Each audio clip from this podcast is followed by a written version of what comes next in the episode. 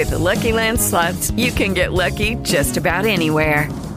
This is your captain speaking. Uh, we've got clear runway and the weather's fine, but we're just going to circle up here a while and uh, get lucky. No, no, nothing like that. It's just these cash prizes add up quick. So I suggest you sit back, keep your tray table upright, and start getting lucky. Play for free at Lucky Land Slots dot com. Are you feeling lucky? No purchase necessary. Void where prohibited by law. eighteen plus terms and conditions apply. See website for details. With Lucky Land Slots, you can get lucky just about anywhere. Dearly beloved, we are gathered here today to... Has anyone seen the bride and groom? Sorry, sorry, we're here. We were getting lucky in the limo and we lost track of time. No, Lucky Land Casino, with cash prizes that add up quicker than a guest registry. In that case, I pronounce you lucky. Play for free at Lucky Land Slots dot com. Daily bonuses are waiting. No purchase necessary. Void where prohibited by law. eighteen plus. Terms and conditions apply. See website for details.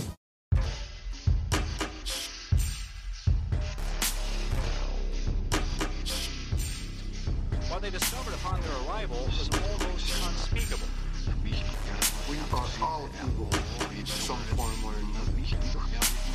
I'm not guilty. The dead won't bother you. It's the living you gotta worry about. Some, if I couldn't keep them there with me whole, I, at least I felt that I could keep uh, their skeletons. Well, hello, everyone. Welcome to the Bad Taste Crime Cast. I'm Janelle. And I'm Vicky. We're here again with you, for you, by you. Yeah, for another uh, great episode. Yeah, we're back again from uh, our social distancing homes. Mm-hmm. Which um, isn't that too far apart. No, which is, I always, I think about that because Janelle and I actually don't live, we live kind of down the street from each other. Uh, mm-hmm. But, you know, we don't see each other that often because of COVID and work and school and life. We yes. were talking about off mic. So close yet so far. Yeah, yeah. Um, so if this is your first time listening, a special hello to you. We've got a interesting show.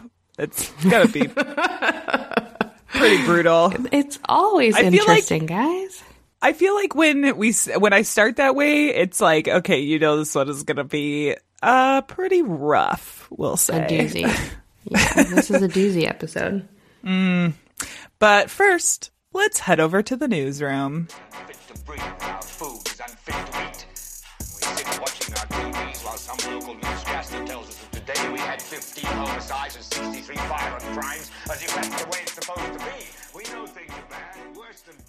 So our news today comes from Queensland, Australia. And I saw this article and was like, okay, Janelle and I have to talk about this. Um, because... Okay. The Queensland Parliament recently passed a law that would jail priests for not reporting confessions of child sexual abuse. Ooh. So what this means is that the church can no longer use the sanctity of confessions as an excuse for not reporting. But there are some people who are saying that this is setting a danger, uh, dangerous precedent for religious leaders, and some religious leaders have already said that they would rather go to jail before following the new law.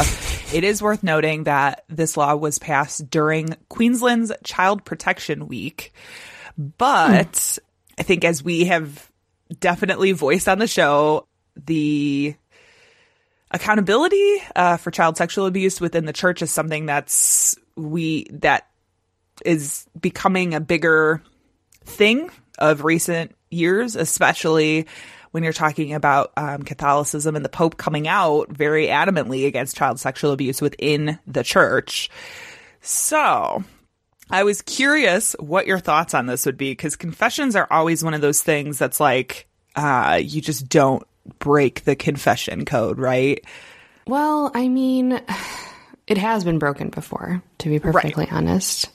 But I feel like their fear really is because uh, priests give confession to each other. Mm-hmm. And um, since we all know that pedophilia is rampant, especially in the Catholic Church, uh, that means that they would have to rat out their own priesthood. Um, right. And I feel like that is probably the bigger picture. I don't think that they would really have a qualm if it was everyday people.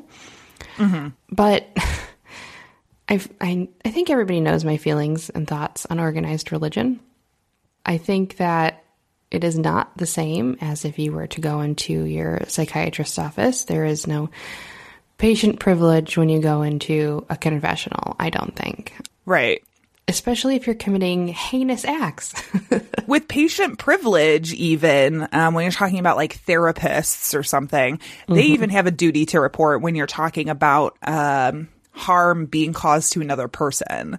And yes, I don't exactly. see why that wouldn't be extended to uh, religious organizations as well. Mm-hmm. Yeah, they get they get off on a lot of things, you know, yeah. and um, this shouldn't be one of them. Yeah, yeah, I agree. So kudos to you, Queensland. Australia is actually, when it comes to some of these things that we feel we see as pretty obvious, Australia tends to be leading the charge with their lawmaking, interestingly enough. Yeah, so for the most part, if you want to talk about Indigenous rights, you might well you yes. might be deeply saddened. Yeah. But I feel like when it comes to something like this, I'm not surprised that Australia would pass. I mean, they're one of the, this is one of the things that I always like to point out, is they're one of the few places I consider Scientology a cult, I, which still blows my mind. Good that on that's, yeah, exactly. So it's like, I don't know why some of we there's a lot of lessons I think that we could take from Australia as far as our lawmaking goes, and this is definitely a great example of one. But you know how the U S and religion kind of go hand in hand a little. It's a shame, I mean, but it is what it is. Founded. I'm more religious than you are. I am a Puritan. Okay, so we're gonna move on to Netflix and Kill, which I have recently. Um, we'll say acquired access to H B O Max. Nice. So following um our last episode where we talked about Class Action Park, which thanks to mm-hmm. being incredibly busy, I have yet to watch, but will soon. But really? I watched it um, twice.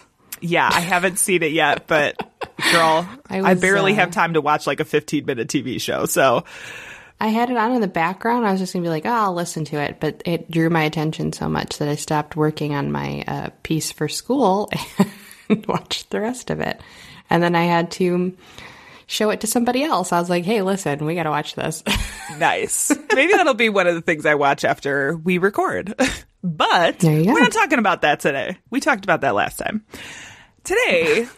we are talking about a documentary called The Scheme that is on H B O Max right now. So mm-hmm. The Scheme tells the story of Christian Dawkins by Christian Dawkins, uh, who was involved in a two-year F B I undercover investigation into a plot to bribe assistant college basketball coaches to steer players towards Dawkins' management company. If you remember a few years ago, this was a huge, huge scandal within the N C double A. In the end, coaches, four coaches were arrested from four different universities, including U S C, Arizona, Auburn, and Oklahoma State.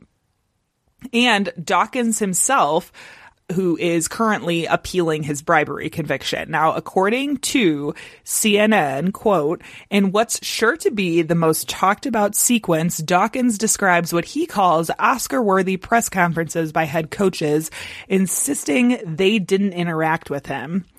Condoleezza then juxtaposes statements by Arizona's Sean Miller and L S U's Will Wade with wiretapped phone calls of the two men engaging chummy, in chummy conversations with Dawkins, with Wade at one point joking about how much a player would be paid.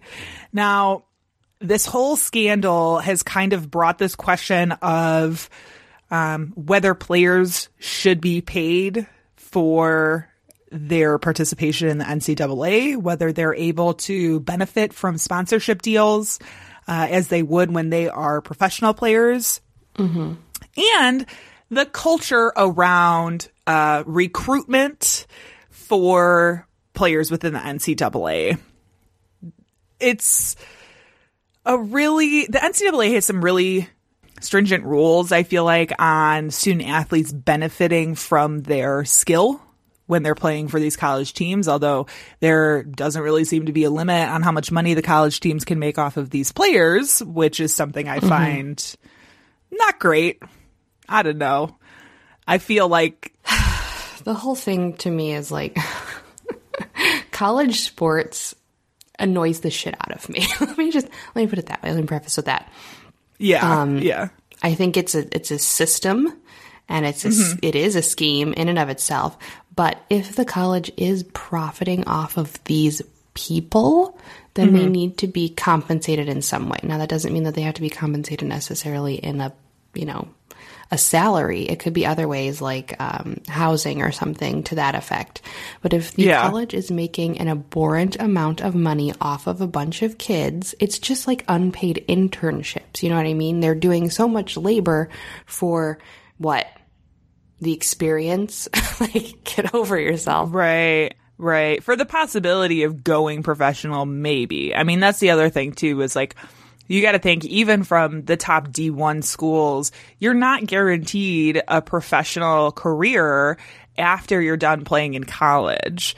Now, the one thing I yeah. will say, especially with D one schools, is a lot of the students that they have playing for their teams. Well, I don't even want to say a lot of them because I don't know what the situation is, but there is a mm-hmm. chunk of them that receive things like full ride scholarships. And I think you can argue yeah. that that is some form of compensation. But mm-hmm. I do think that brings us to a larger conversation around the cost of college. Um, right. And for-profit institutions, which a lot of them are, you know, so it's like, it's, it's a tricky conversation when you're looking at the whole picture. But I agree. I do think that they need to be compensated in some way, uh, especially if the college is getting sponsorship deals from huge companies. Like, I'm pretty sure Nike was caught up in this scandal as well.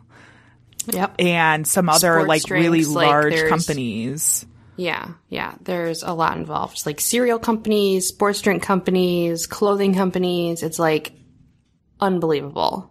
Right. So it's definitely um, worth a watch. I think that there's some question as to the bias of this documentary because Dawkins is the person telling the story and he is also one of the people convicted. So there are some opinions out there that involve like a lack of sympathy for him because he kind of knew exactly what he was doing. But at the same time, you know, I think it's it's an important conversation to have around these student athletes and their role in the college's profits uh, for their sport. So I do think it's worth checking out. With that said, this is that part of the show where we say content may not be appropriate for all listeners. Um, I know there's definitely some violence and descriptions of like murder and rape, I think, in mine. Yeah. I have no idea what Janelle's got in store for me, so I'm just going to assume it's the same. Yes. Yes, it is much the same. Yeah. Um, so, Janelle, do you want to tell us what we're talking about today? Yeah. So for this episode, I decided to look at some partners in crime. So you could take that any which way you'd like. But um, for my episode, it's going to be a husband and wife team.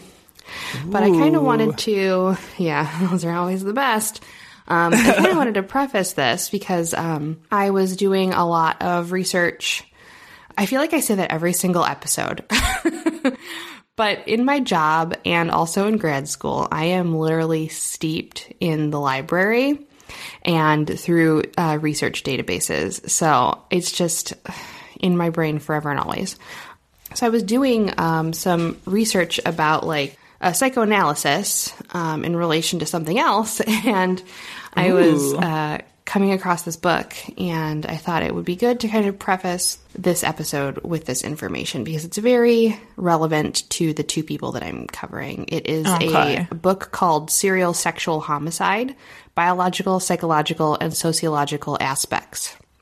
Ooh. So, yeah. That sounds really interesting.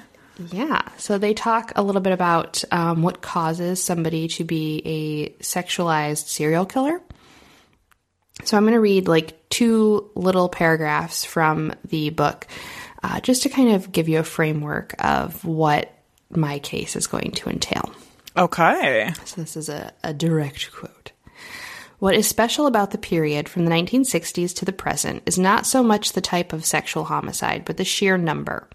Serial killing is still a rare phenomenon, just as suicide and murder in general are comparatively rare events. But when a rare occurrence increases tenfold or more during a particular time period, this increase is noteworthy and will have effects and social consequences that overshadow the still rather number of deaths resulting from this form of homicide. The F B I conducted a study which emphasized various background factors such as sexual molestation by parents or caretakers, being forced a child to witness sexual behavior, deviant or otherwise, and parental brutality or neglect. The early signs of abnormal and violent behavior were also assessed. Men who became serial killers were likely to have engaged in delinquent activities and to have tortured animals as adolescents. They tended to have powerful sex drives and to have indulged in morbid sexual fantasies as adolescents, some of which could be understood in retrospect as rehearsals of future subjugation, rape, torture, and killing of women. The F B I did not focus on the peculiarities of personality manifestations by the serial killers they examined. So that kind of discusses what we talk about, like the the the triad, the McDonald triad, I believe is what's called. Um, but it goes a little bit deeper Uh, into how a sexualized serial killer is developed. So, okay, I today will be talking about Gerald and Charlene Gallego. Now, they're kind of a little bit bigger of a case than I normally would cover, but I found their kind of connection to each other very interesting. So I kind of wanted to look at it a little bit deeper. Well, if it makes you feel any better, it's not a case that I am familiar with, I don't think. So this is all new for me. Excellent. Um, so Gerald Gallego was born in nineteen forty-six in Stockton, California. His mother was allegedly a sex worker, and his father was a career criminal who was famous for being the first man to be gassed in Mississippi for shooting a cop. Oh, okay. Yes. So his father, who was also named Gerald Gallego, didn't just pass down his name to old Junior, but he also passed his proclivity for being a grifter, a sham master, and a general just criminal asshole all around. uh, Gerald Gallego Senior was arrested dozens of times for everything from robbery and writing bad checks to straight up murder. He actually killed a police officer in an escape attempt, and then when he was jailed, he killed another police officer while he was in custody. So, wow. This is why he was given the death penalty. That's a lot. That's a little excessive. Mm-hmm. So, Gerald Junior was a criminal straight out of the womb. He reportedly had a record by the time he was six years old. Oh my gosh. Now, he did some, yeah, he did some very typical kind of bullshit, like just stealing things, but he was also arrested for sex crimes before he was even a teenager. Wow. That's now, yeah. kind of fucked up. It's very fucked up. Now, I mentioned the psychoanalysis information because I want to show you a reference for his behavior, starting with him being a child. So he was already going off the rails right away. At twelve, he was placed on a sort of probation for sex crimes that were considered lewd and lascivious acts towards a six-year-old girl. Now, that's just a polite way of saying that he raped and assaulted a six-year-old girl when he was twelve. Oh, my God. Of course, we know the trajectory of the treatment of sexual assault, so this is not all that surprising for that time period. So for him, just receiving some, uh, some sort of probation is not unheard of. Now, he was sent to a boys' school in nineteen fifty-nine. He did not pass. He was a dropout. Gallego was arrested twenty-three times before nineteen seventy-eight and was married seven times, which includes being married to the same woman twice. What? Yeah. That's like, that's a lot to do in a short time period. Exactly. He first got married when he was sixteen years old to a twenty-one-year-old woman. In nineteen sixty-four, they had a daughter named Krista, and After that, he began to molest his daughter when she turned six years old. Oh, my God. Now, this is kind of a key factor because this age six years old keeps coming up. He became sexualized when he was six. He molested another child who was six years old when he was a preteen, and he molested his six-year-old daughter. There's something about that age that's very, like, ingrained in his behavior. Yeah. Now, in contrast, Charlene Adele Williams was born in Sacramento, California. I wasn't really able to find a whole lot about her childhood. She was described as shy, but she was also, like, a very big drug addict and had a huge alcohol problem. She was married twice before meeting Gerald, and she would hang around bars and gambling halls a lot because she was an alcoholic. Oh, my goodness. Now, I did find a lot of court documents revolving around this case, so this next little bit is uh, an excerpt from a court document, and it was about their meeting. In nineteen seventy-seven, when she was almost twenty-one and he was thirty-one, and he had already been married five times, he worked in a card room where he cheated the customers. He denied ever striking Charlene, but he admitted pulling her hair once when she was using a word that he felt was inappropriate. He explained that although he sometimes wanted to hit her, he generally treated her with consideration and care. He testified that Charlene became pregnant and they had agreed she should have an abortion. And later in nineteen seventy-eight, they were married in Reno, and he ob- obtained false identification papers and began using the name Stephen Feel, the name of one of Charlene's relatives. So you can see that they were kind of already off to a really rocky start. They met, they were ten years apart, which in my, um, in my experience is usually, uh, not good. I feel like when you are, it's, that's the thing is like people talk about age is just a number. And I get that to an extent when you're like older, but when you're talking about mm-hmm. somebody, I, I feel like around that age, it's still like kind of, you're still a very childlike. Much. Yeah. Yeah. I have I have dated people who were well over ten years older than me when yeah. I was in my early twenties. And it didn't go yeah, so great. I was going to say, do you look back on that with like a positive look? Because I don't. You know no, what I mean? Like I looked it, back on it and I was treated like an absolute child and it was a yeah. bit of a fetishization. So no, yeah. it was not pleasant.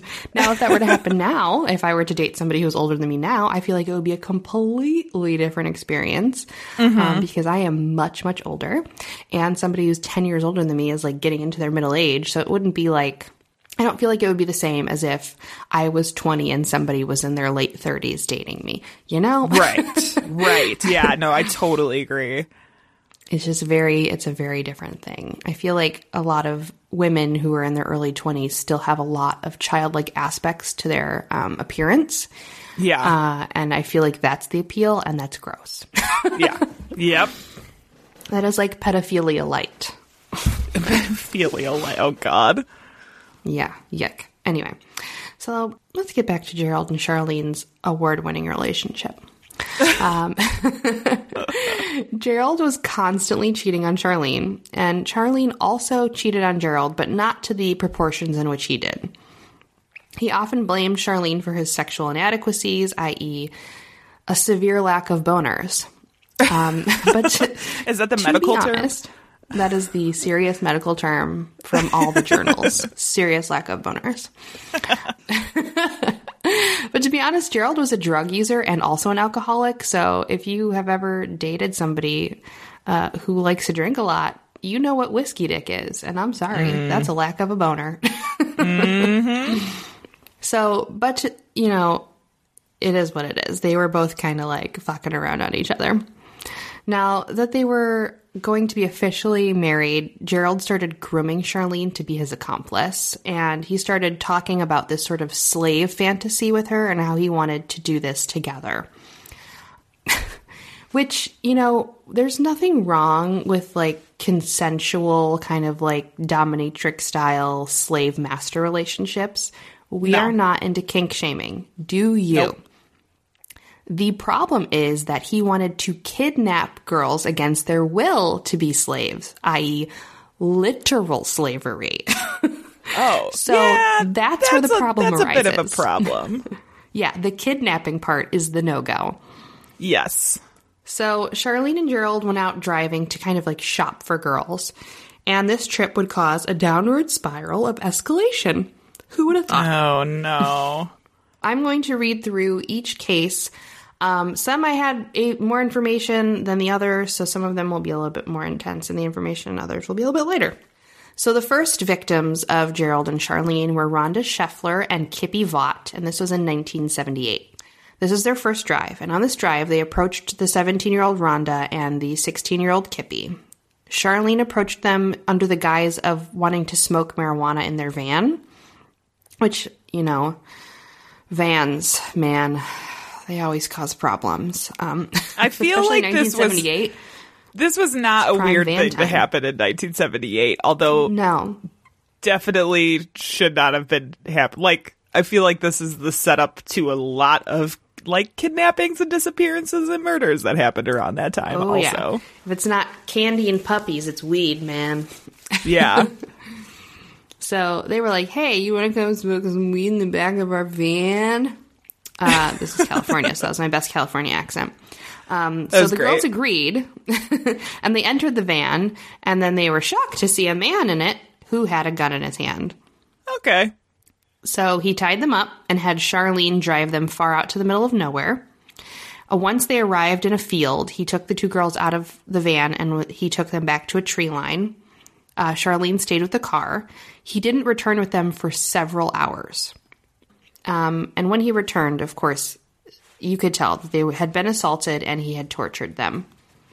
He then had Charlene drive them to another area in Nevada where he killed them and then kind of like loosely buried them in the dirt. His methodology of killing kind of ranged from uh, shooting, but for the most part, it was strangulation for a lot of these. I didn't want to specify each and every one because I'm trying to move away from like glorifying that aspect of the story. So just mm-hmm. know that he switched between strangulation and shooting them, and he did a lot of torture with knives. Okay. So the girls were actually found the next day by farm workers because they were, again, barely buried. They were just like loosely dirt thrown onto them. Gerald took up a steady mistress after this, um, who became pregnant. And at the same time, Charlene also became pregnant. So this is happening. They had just killed their first, you know, two girls.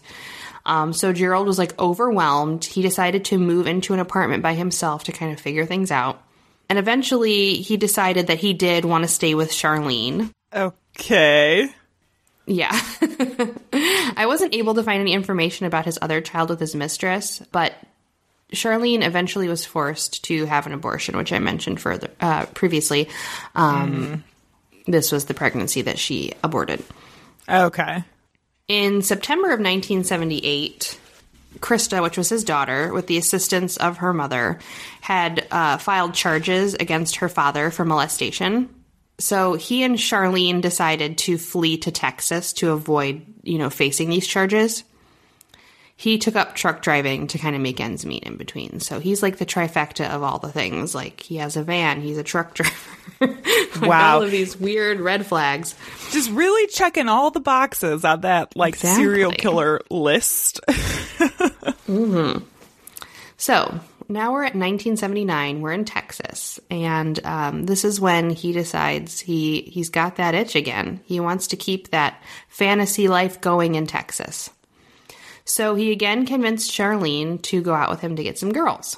This time, they would select fourteen-year-old Brenda Judd and thirteen-year-old Sandra Colley, so a little bit younger. Their shtick this time was to try to get someone to help them distribute flyers for pay. So Charlene is going around saying, "Oh my gosh, can you help me pass out these flyers? I will pay you for your help." Um, so Charlene took them to, again, the back of their van to go get the leaflets. And when they approached the van, there was Gerald with a gun in his hand. And, of course, he kidnapped them. He repeated the same pattern of assault, then driving them somewhere and killing them. The girls were reported missing, but because it's nineteen seventy-nine, everything was treated as a runaway case because nobody gave a shit about anybody. Oh my God, it's so true. I, come on, like the seventies and the eighties... Those years. They're the worst. As much as I love them, they are exactly the worst because policing. Mm-hmm. I mean, it hasn't really gotten better, but like.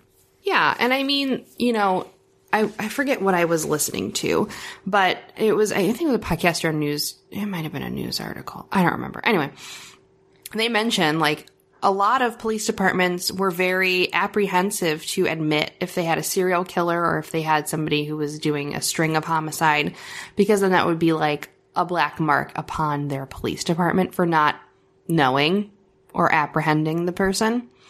Yeah. So even if they were very aware of what was going on, there was a lot of apprehension to even acknowledge these things were happening because, you know, policing back then was very much like, you know, I'm going to put very, very loose quotes on this, an honorable thing to do. Oh, my God. I'm just going to put this out there because I've been listening. I realize this series is a little old now, like a couple months old, but Behind the Bastards just did a great like seven part series called Behind the Police that goes over mm-hmm. the entire history of policing from the start yeah. of it, back when it was uh, meant as a way to control slaves, control and find mm-hmm. slaves, um, to now. So it's really, yeah. if you really want like a full history of policing and some of the practices, definitely check it out. Yep. I also listened to that, and it, I I also recommend it. It's very, very good. But I just enjoy yeah, anything yeah. that Behind the Bastards does. So yeah. I also listened to their Worst Year Ever, which is also... It's great, but depressing. It's amazing. It is. But, you know, they preface it by saying, this is the worst year ever. And boy, it's so howdy, true. Were they right. Oh, my God. Yes. So, he's just killed two more girls. He's at four. Four girls. Now, he has a little, a small period of waiting. By small period, I mean a couple of months. And then he is deciding, you know what? F Texas. Let's go back to California. So they go back to California around nineteen eighty. And Gerald was just itching and hurting again to get some more girls. So he went on the hunt yet again. He took Charlene to Tower Records, which I read that and I was like, oh man, remember record stores? Aww. So he went there to go hunt for girls, but it was a little bit crowded, so they eventually found their way to a mall. And they came across seventeen-year-old Stacey Ann Redican and seventeen-year-old Karen Chipman Twiggs. The two were lured into the Gallegos' van, again, by way of drugs. I didn't realize that so many people were so willing to take drugs from strangers. Oh, I like yeah. drugs from people I know. Yeah. So... During this time, Charlene again discovered that she was pregnant. So they had just killed, you know, the next two girls. They're at six people now. She figures out she's pregnant, and she's very afraid to tell Gerald. So when she does, she's actually extremely surprised that Gerald is excited that she is pregnant. And he's like, yeah, let's have this fucking baby. So, still, nineteen eighty. The Gallegos decide they're going to go on a vacation in Oregon. Oh. They're using aliases, though, when they travel. So they're under the uh, Mister and Missus Fales. They decide to acquire another girl. Now, they come across a twenty-year-old, twenty-one-year-old woman named Linda Teresa, Teresa Aguilar. Linda is pregnant, and she is working at this, um, I believe it was a diner or a coffee shop. I forget. Okay. They... saw her walking home, and they decided to pull over and offer her a ride. Uh, Gerald immediately starts assaulting her in the back of the van as Charlene drives. Oh, my God. Linda was found months later. Originally, it was thought that she had ran away because she was pregnant and her boyfriend was kind of like not the best. And okay. all of the suspicion was cast upon him when her body was found, even though there were witnesses who said they saw her get into a van with strangers. That doesn't matter. Runaways. Yeah. Exactly. Runaways. Murdered by her boyfriend. Duh. Ugh. So nineteen eighty would be the year where they were, like, hitting it hard. So they had already killed Linda. They killed Stacy and Karen. And now they're on the hunt for yet another girl. I was going to say, it does sound like this is accelerating quite a bit. Oh, yes. It is accelerating a lot. So, it's nineteen eighty, and Virginia Moschel was a bartender in the Sail Inn in Sacramento. Gerald and Charlene wandered in and proceeded to get belligerently drunk. And Gerald decides to take Virginia to be his lawfully wedded slave. And so, they waited until closing and approached her in the parking lot. This time, they kidnapped her and took uh, her to their house. So this is a little bit of a different kind of change in what's happening. When they were finished assaulting her and torturing her, Charlene then drove them out, and Gerald killed her. Virginia immediately was reported missing, and in her case, it was taken a little bit more seriously because she was a mother of two, and she didn't come okay. home from work. So it was okay. not treated as a runaway. Gerald and Charlene were interviewed as they frequented that bar a little bit. Um, the two gave the exact same story, with the exception that Charlene mentioned that they had gone fishing earlier that day. Now, you're like, who fucking cares? Uh, here's the thing. When Virginia was found, she had been tied with fishing line around her wrists. And nobody mm. thought to think, oh, hmm, somebody mentioned that they had gone fishing, and there's fishing line around her wrists. Harumph. No one even thought that was strange. That's not weird. Sure, not weird at all. So, oh my God. Now that they are escalating, they are becoming increasingly more reckless. They're amplifying kind of things a lot. They're bringing people into their home. It's just, it's a lot. Now they're kind of looking for another person. And it's November of nineteen eighty now. They decide to go hunt for their next victim outside of a local mall. They parked the van, and Gerald decided to approach Elizabeth and a gentleman who was with her named Craig. Now, this was completely out of their normal kind of uh, line of reasoning here. Their previous patterns were just all women or women with another woman. This was a girl and a man. So this is very outside of their realm of huh. normalcy. Yeah. So there was a bit of a tussle as they tried to get Mary Elizabeth Sowers into the van, and as they're doing so, Craig Miller is fighting them, right? Now, as there's tussling, uh, they get the two into the car, but not before Craig's, like, bro, I call him a bro because that's how he was described in a lot of the, um, a lot of the information. Craig's bro, okay. frat bro, approached and asked what the fuck was going on. Charlene immediately starts yelling in this dude's face and straight up fucking slaps the guy in the face, okay? And then wow. takes off in the van. The dude, being a smart bro, writes down the license plate and immediately calls the cops. Okay. Now, Charlene and Gerald proceed with their plan, unfortunately, and they kill Craig and Mary, and they do so in their home. So this, again, is kind of like a crazy escalation. Now, yeah. they go on and proceed to dump the bodies after murdering them. Now, it's not too long after this happens, because this was like very quick chain of events. The police show up at their house, and they search the place. They find bullet casings and suspicious tools in the home, and they begin to interrogate the couple. They are taken in for interrogation, and Charlene spilled all the beans. Oh, my gosh. So, basically what they did was they kind of turned her against him. Mm-hmm. And Gerald's uh, lawyers try to kind of enact that sort of, like, uh, confidentiality within marriage, where you can't, mm-hmm. like, testify against your significant other. But because right. Charlene was an accomplice, that kind of was, like, null and void. Okay. So they proceeded to kind of use her against him as a witness, and she got a better kind of deal out of it, so... I feel like that's something really common when you're talking about, like, criminal duos is yeah. turning one person against the other. Mm-hmm. Now, this is the interesting part of the case, which I thought was really strange. While awaiting trial in California, due to a shortage in funds, which apparently happened, the public actually actively raised twenty-eight thousand dollars to help prosecute Gerald Gallego. Wow. Yeah. I didn't even know you could do that. I didn't know that either. Um, on January seventeenth, nineteen eighty-one, Charlene, while she was in prison, gave birth to Gerald Armand Gallego Junior The custody of the child was given to Charlene's parents.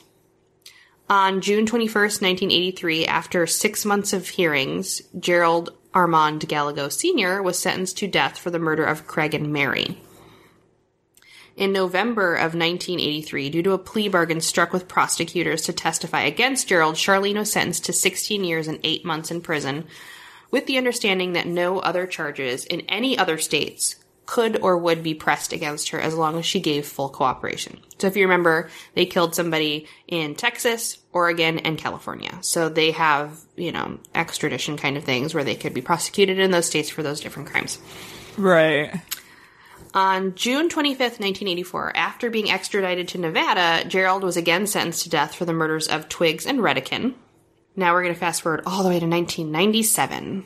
August of nineteen ninety-seven, at the age of forty, Charlene Adele Williams Gallego was released on parole from the Department of Prisons, Department of Prisons Women's Center in Carson City, Nevada. That is a mouthful. Her lawyer said that she will pursue positive goals in an undisclosed location. Okay. So, yeah, there hasn't been much about her since, but she was released from prison and I assume was living under a different identity. Mm-hmm. Gerald Gallego fought against his death penalty sentence.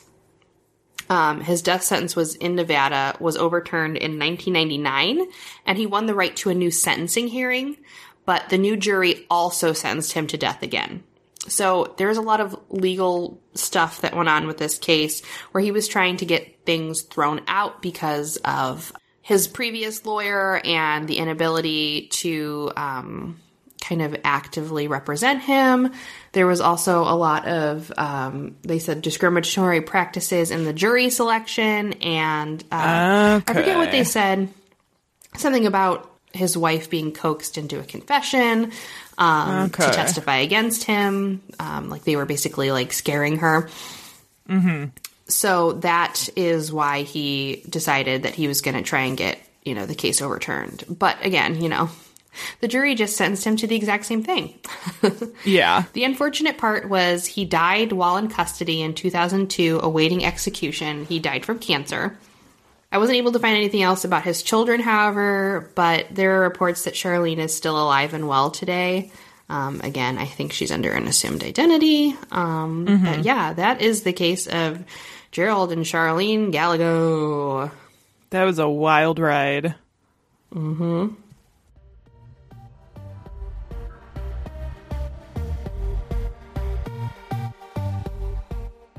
Judy was boring. Hello. Then Judy discovered Chumba Casino dot com. It's my little escape. Now Judy's the life of the party. Oh, baby, mama's bringing home the bacon. Whoa, take it easy, Judy. The Chumba life is for everybody. So go to Chumba Casino dot com and play over one hundred casino-style games. Join today and play for free for your chance to redeem some serious prizes.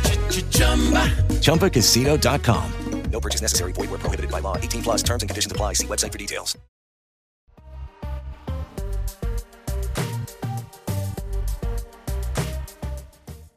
So I am going to talk about a criminal duo who earned the moniker the Speed Freak Killers. And this is about Lauren Herzog and Wesley Shermantine Junior Now, the two of them grew up together in Linden, California.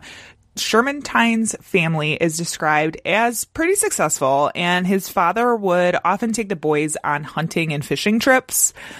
And their childhood is described as like a like pretty outdoorsy, with Herzog and Shermantine exploring the outdoors and mine shafts that are in the San Joaquin County uh, area. I like how our stories both take place in California. What does that tell you about California? Ooh, I didn't even think it didn't even occur to me. Um, that was not intentional. Mm-hmm.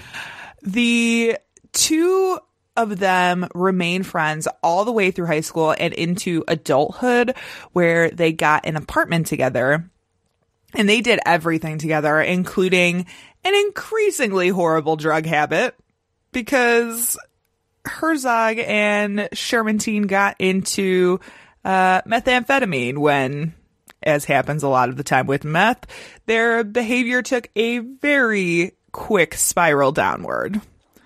Now, at this time, they were also regulars at a bar called the Linden Inn, which was a business that was owned by the father of a twenty-five-year-old woman named Cindy Vanderheiden.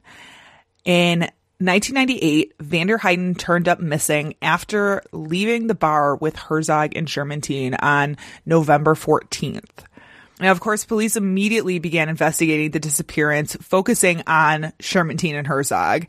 And the investigation continued into early uh, nineteen ninety-nine when Shermantine's car was repossessed and the San Joaquin Sheriff's Department had the opportunity to search it for any evidence connected to Vanderheiden's disappearance. What they found was some blood evidence that they had suspected came from Vanderheiden, but and after a D N A test, it would come back as belonging to Vanderheiden. But in the meantime, while they waited for these D N A results, officials decided to focus interrogation efforts on Herzog, who they believed was an accomplice. And this is what I'm talking about by, like, it's so common that they bring in one of the pair to try to flip them mm-hmm. on the other. The interrogation of Herzog lasted a total of seventeen hours, and the majority of it was recorded, and there's large portions available online. I'm going to put a link to a chunk of it in the episode notes, but there's so much that I couldn't, I'm not even going to like play a clip or anything. It's just, there's a lot of stuff in that. Now, it didn't take long before Herzog turned on Shermantine for much more than just Vanderheiden's disappearance, instead telling authorities that Shermantine was responsible for at least twenty-four murders. He described a man who would kill without discretion, regardless of whether the victims were strangers or friends. He also put all of the blame on Shermantine, saying he was responsible for either wielding the knife or pulling the trigger in every incident that the two of them were accused of. So I'm just gonna go over, this is the easiest way that I could figure out to do it. I'm going to go over mm-hmm. all of the claims that Herzog made during this uh, interrogation. I do want to point out again that this is all stuff that Herzog is describing. Um, so take that with a grain of salt, um, because he probably has some self-preservation in mind here. Right. So first, Herzog described a time that the two of them were driving in a truck on Roberts Island when they passed a parked nineteen eighty-two Pontiac on the road. The pair decided to turn around, go back to where the car was at, pull shotguns out of the truck, and approach the vehicle where Shermantine shot and killed thirty-five-year-old Howard Michael King, who had been driving the vehicle. Shermantine then walked around to the passenger side, pulled out thirty-one-year-old Paul Raymond Kavanaugh from the car, shot and killed him at point, point blank range, and proceeded to slice his pockets open with a knife so that he could steal whatever was in his pockets. That seems unnecessary. It's a little excessive. Herzog then went on to describe an incident that happened two months prior where he and Shermantine passed forty-one-year-old Henry Howell, who had been parked on the side of Highway eighty-eight after driving drunk. So he had like pulled over to, he was sleeping in his car.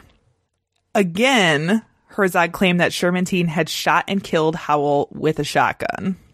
Herzog then claimed that he and Shermantine had picked up twenty-four-year-old Robin Armtrout intending on going out drinking. Instead, the three of them ended up in a field not far from uh, Herzog and Shermantine's homes, where Shermantine beat, raped, and stabbed Armtrout more than a dozen times before leaving her naked body on the banks of Potter Creek to die.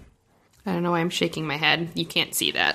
I'm just like, no. Mm. You need to start wearing bells so that I can I can hear I when you're just it's so much like shaking your when head. You're in front of me, you can see the disappointment. Mm-hmm. Herzog then described a similar series of events in relation to a woman named Chevelle Wheeler.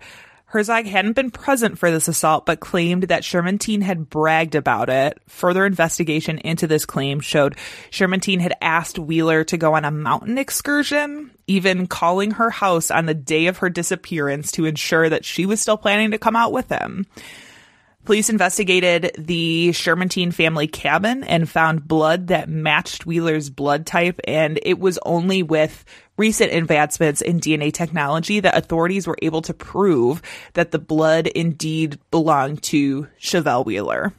In regards to the Vanderheiden disappearance, Herzog claimed that he and Shermantine had met Vanderheiden at a cemetery near her home, uh, and they all got into a car and began to drive to Linden when Shermantine pulled a knife and demanded that she perform oral sex.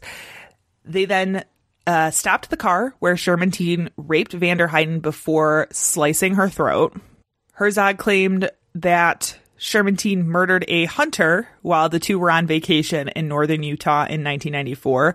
Authorities did look into this claim as well, and they were able to confirm that there was an unsolved murder of a hunter at that time in Utah. Okay. Now, as I said in the beginning, if you notice through all of these admissions, Herzog didn't implicate himself in any of these situations other than to say that he was there for some of them. Mm-hmm. He would claim that he never stopped Shermantine's actions because he was scared, but it's fair to say that some of this was more than likely not truthful. I think there's a pretty clear pattern in this whole list, but... Mm-hmm. Following this interrogation of Herzog, uh, Shermantine was also brought in for interrogation in nineteen ninety-nine, but he had far less to say about all of these murders. He claimed that while indeed he and Herzog had been at the bar the night of Vanderheiden's disappearance, they had barely noticed her there and that she had left an hour before he and Herzog left. But, and this I found really interesting, the police showed him the interview tape from Herzog's interrogation. I don't know that they showed him the whole thing, but they definitely showed him portions of it. And he decided instead to point the, vig- the finger in Herzog's direction. Soon after these interrogations in nineteen ninety-nine, Shermantine was charged with first-degree murder for the slayings of Chevelle Wheeler, Cindy Vanderheiden, Paul Kavanaugh, and Howard King, although, like I said earlier, authorities believe that he may be responsible for upwards of twenty-two murders, maybe more. Um, there were also discussions of when they started killing, and the evidence that they have says somewhere between like eighteen nineteen, but they are thinking it may have started earlier even than that. Herzog was charged with the murders of Cindy Vanderheiden, Howard King, Paul Kavanaugh, Robin Armtrout, and an accessory to the murder of Henry Howell. In two thousand one, Shermantine was found guilty for the four murders and sentenced to death, and he is currently on death row at San Quentin State Prison. Uh, Herzog was also found guilty at his trial in two thousand one for the murders and the accessory to murder charge, for which he received seventy-eight years imprisonment. Now, as a lot of cases we cover, this is not the end of the story. Herzog decided to appeal uh, the decision, and in August two thousand four, his conviction was overturned on the basis that his confessions had been coerced during long interrogation sessions. The courts Typical. also said that police ignored his rights to remain silent, deprived him of food and sleep, and delayed his arraignment for four days. Hmm. The appeals court ordered a new trial, but instead, his lawyers were able to work a plea deal with prosecutors in which Herzog agreed to plead guilty to manslaughter in, Van- in Vanderheiden's case and an accessory to the murders of King, Howell, and Kavanaugh, along with a charge of providing meth to Vanderheiden in exchange for fourteen years imprisonment with time served. And I'm assuming this is because the confession was no longer valid. They mm. didn't actually have a ton of evidence against him. I can only assume that. I'm also, because I'll tell you right now, um, Shermantine did not appeal, or if he did appeal his conviction, they were unsuccessful. Mm-hmm. And I'm interested as to why that is, because if Herzog was able to go and get all of his uh, essentially reversed because of that confession being thrown out because of coercion, mm-hmm. I don't know why uh, Shermantine wouldn't have been able to do something similar, because I'm sure a lot of his evidence was based on these confessions from Herzog as well. Yeah. Who knows? Decisions attorneys make. So Herzog was released on parole September eighteenth, twenty ten, where he was sent to a home inside High Desert State Prison grounds, um, which was basically a trailer on the grounds. This is something that I personally have never heard of. I don't know how common this is. If you have, uh, I have. people that you consider dangerous to just have them live on the grounds. What was the case? That there was an I Survived story mm-hmm. that we, I don't know if we covered it, but we definitely talked about it. It was in the early days of our podcast. I believe My Favorite Murder also did. Okay. Where he attempted to kill that girl and threw her, like slit her throat and threw her off the side of a overpass, and she climbed okay. back up. He yes. lived in a trailer on the grounds of a prison. In oh. several states. Yeah. And Mary, that, that's the first time I You're not talking came... about Mary Vincent, are you? Yes, I am. Okay. Because that is one of my favorite Survivor stories. Um, but yes. So he lived on the, the prison mm-hmm. grounds too. Yep. Mm-hmm. And this was, what, late seventies, early eighties? Yeah. And mm-hmm. this, uh, when he would have been, he got released on parole in twenty ten. So mm-hmm. they're still doing that, apparently. Yep. Yep. So he was on parole at this time. Conditions of his parole included wearing a G P S bracelet where he wasn't allowed to leave more than um, one hundred. He wasn't allowed to go more than one hundred fifty feet from his trailer. All visitors had to check in and out at the guard gatehouse. Uh, he was required to be at the trailer at the hours between eight thirty p.m. and five thirty a.m., and one thirty to three thirty p.m. But because of these uh, restrictions, he was also not required to work. Mm. It seemed like this early release, we'll say, got Shermantine a little jealous, because after Herzog's release, Shermantine offered to reveal the locations of the bodies in exchange for thirty-three thousand dollars. Which was an offer that was actually taken by bounty hunter Leonard Padilla. So Padilla, after accepting this offer, then went to Herzog's trailer to like try and warn him to get a lawyer, because Shermantine at this time was preparing to turn some maps over to him to point him to where all the bodies were at. Later that same day, on January twenty twelve, Lauren Herzog was found dead after hanging himself in his trailer. He left behind a simple note that just said, "Tell my family I love them." And then later in February twenty twelve, Shermantine did actually provide these maps to the bounty hunter, and investigators have been able to find the remains of Cindy Vanderheiden and Chevelle Wheeler, along with close to a thousand human bone fragments in an abandoned well. But Shermantine has yet to see any of the money that he requested.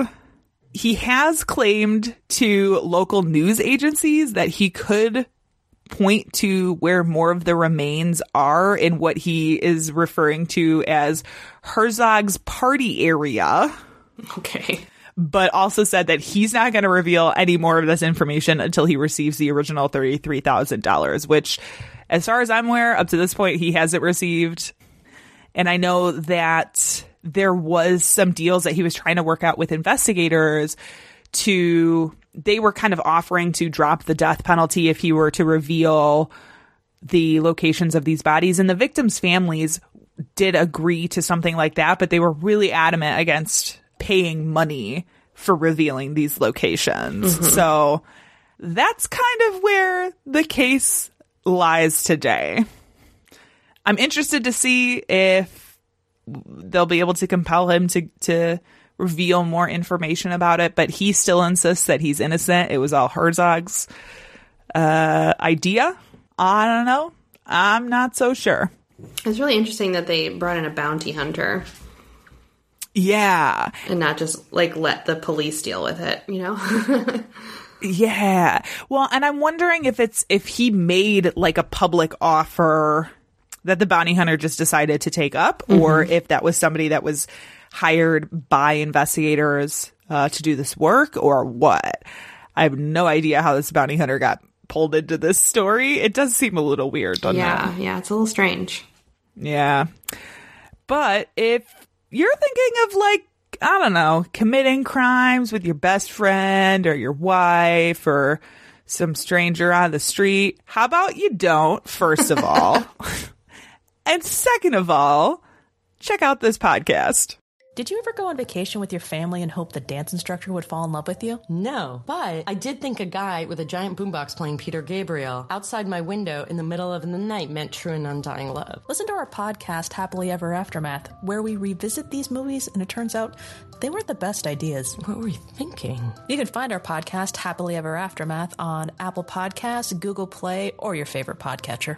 You can also tweet at us at H E A M C A S T, Heamcast. All right, guys, that has been our episode for this week. Thank you so much for joining us. Uh, what what do we even have going on right now? I don't even know what's happening. Uh, I don't think there's anything going um, on. I think we're good.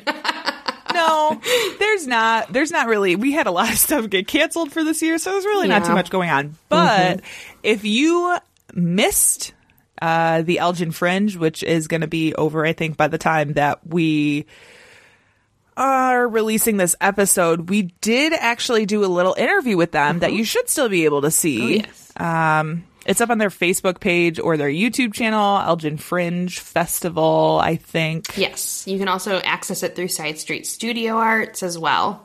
Mm-hmm. So that was fun. Yeah. And what else do we got?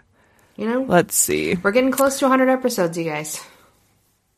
We're so, oh my we're God. so close. We are going to hit, I think, one hundred episodes before twenty twenty is over yeah. if we survive the year. Oh, God, if everything doesn't go to complete and utter shit.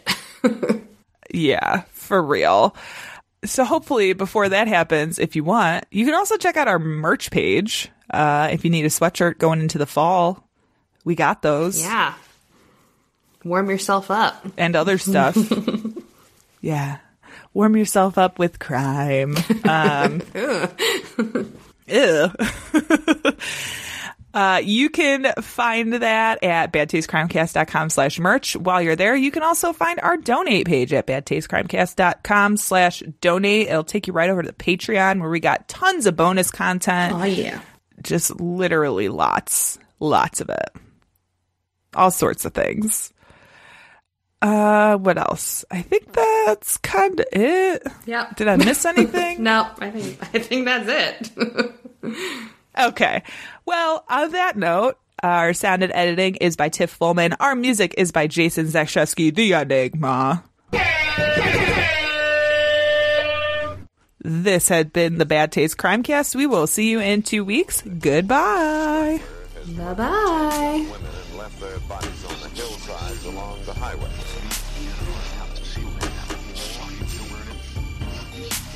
It was as if a wave of evil washed over this town. We are all evil in some form or another. Okay, we made it through. Oh my God, fucking barely. I'm so tired.